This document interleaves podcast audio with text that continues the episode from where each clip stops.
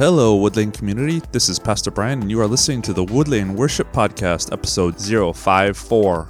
If you are listening to this, you are an honorary member of our community where we seek to bring the presence of Christ to those around us. On this week's episode, it would be nice if we never had to spend time with people who suck the life out of us. Sadly, life doesn't always work out that way. But there are some things we can do to prepare ourselves when we know we're walking into such a stressful situation. What might these ideas be? Check it out. I wish I would have had a plan. I wish I would have thought that through. Why'd I have to come up with the response two seconds after the conversation ends?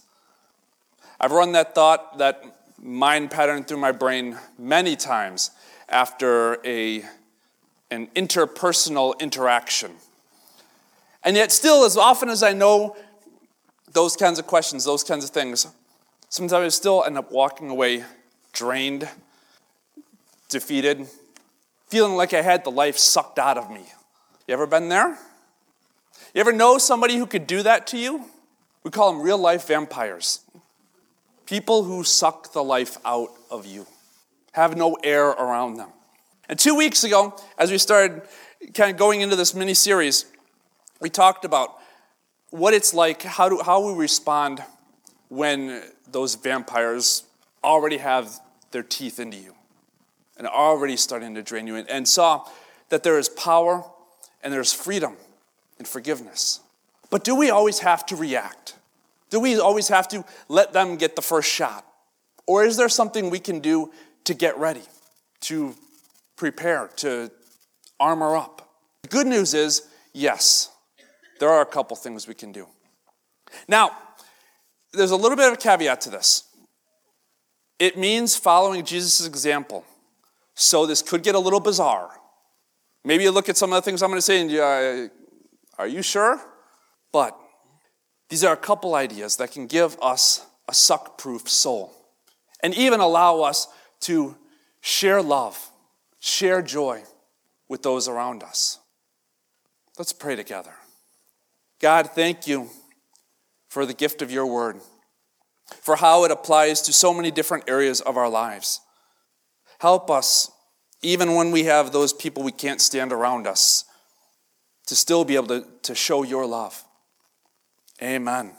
Well, as I gave that description of real life vampires, I'm sure you were able to think of one or two people who fit that description perfectly. Maybe there's somebody that you have to see on a regular basis. Maybe a coworker, classmate, maybe even a family member. So, are there those things, or what are those things that we can do beforehand if we know we've got to see them anyway, to armor up, to get ready? Because you have often heard me say it is far easier when we're going to go into a stressful situation to plan in peacetime than to try and figure this out when we're in the heat of the moment. So there's a couple of things. And we're going to jump around a few different scriptures today, so we're not just going to entirely stick in one. But the first one comes out of John 10 that says, out of John 10, verses 11 to 18. Jesus says, I am the good shepherd. The good shepherd lays down his life for his sheep. The hired hand, who is not the shepherd and does not own the sheep, sees the wolf coming and leaves the sheep and runs away, and the wolf snatches them and scatters them. The hired hand runs away because a hired hand does not care for the sheep. But I am the good shepherd. I know my own, and my own know me, just as the Father knows me, and I know the Father. And I lay down my life for the sheep. I have other sheep that do not belong to this fold. I must bring them also, and they will listen to my voice. So there will be one flock, one shepherd. For this reason, the Father loves me, because I lay down my life in order to take it up again. No one takes it from me but I lay it down of my own accord. I have power to lay it down, and I have the power to take it up again. I received this commandment, this command from my Father. This is the word of our Lord. Thanks be to God. Here's the first truth that I think will help us prepare for those moments when we got to deal with a vampire in our life. People can't take what you give away. I promise, I said this was going to be, you know, following Jesus, Jesus's example could get a little bizarre. This is as bizarre as it will get. So I'm going to focus because there is so much we could cover in that passage. I'm going to focus on verse 18 for a minute. And You'll see where I'm going with this. Verse 18 says, No one takes my life from me, but I lay it down of my own accord. I have the power to lay it down, and I have the power to take it up again. Can I start this by just acknowledging a good fact that we do not follow a weak Jesus? We do not follow a Jesus who got bullied onto the cross. We don't follow a Jesus who got gang tackled in the garden. He went on his own, of his own accord. Said, I will give my life, and you know what? I have the power to take it back up again. In Matthew 27, the crowds, the mob, as mob mentality can be, they tried to call Jesus out, shouting up to the cross. He could free other people, he could save other people, he can't save himself. Now, Jesus, physically speaking, he could have laughed at those nails. He could have looked down at those guards and think, You think a couple sticks of steel is going to keep me on this cross? He could have been like Elijah in the Old Testament, raining down fire. He could have lit up the naysayers like it was the 4th of July, but he didn't. He didn't stay up there because he was weak. He stayed up there because he was strong. Strong enough in his Father's will that you think about the prayer he had that night before. Not my will. I'd love to not have to suffer the pain of those steel sticks, but yours be done. He had the strength to give away his will, to live out his Father's will. And the mobs could not take that away. Now, I get this is an example that is a little hard to follow, and hopefully, we never have to experience it in a one to one kind of way because that would just be awful. So, let me give you an example that's a little more every day. All right?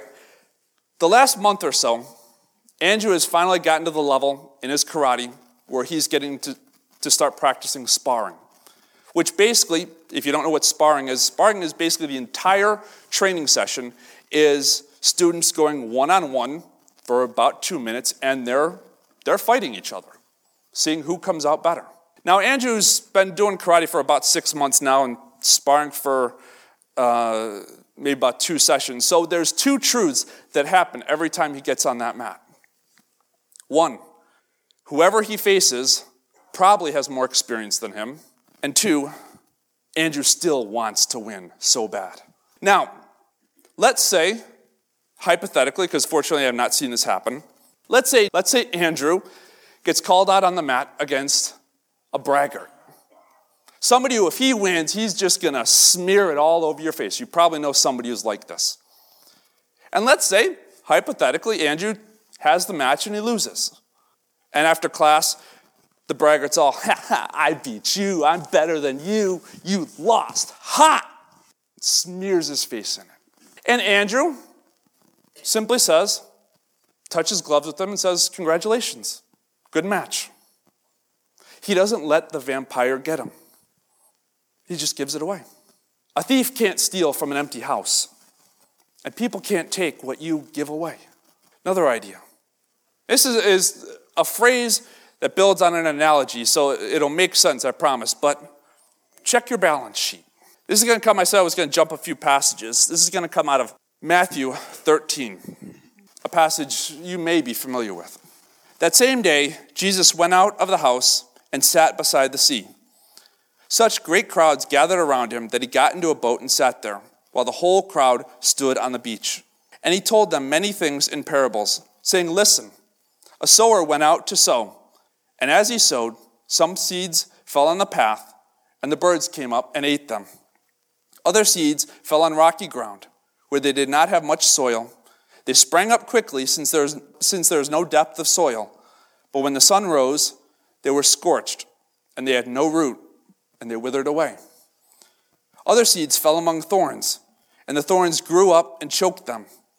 And other seeds fell on good soil and brought forth grain, some a hundredfold, some sixty, and some thirty.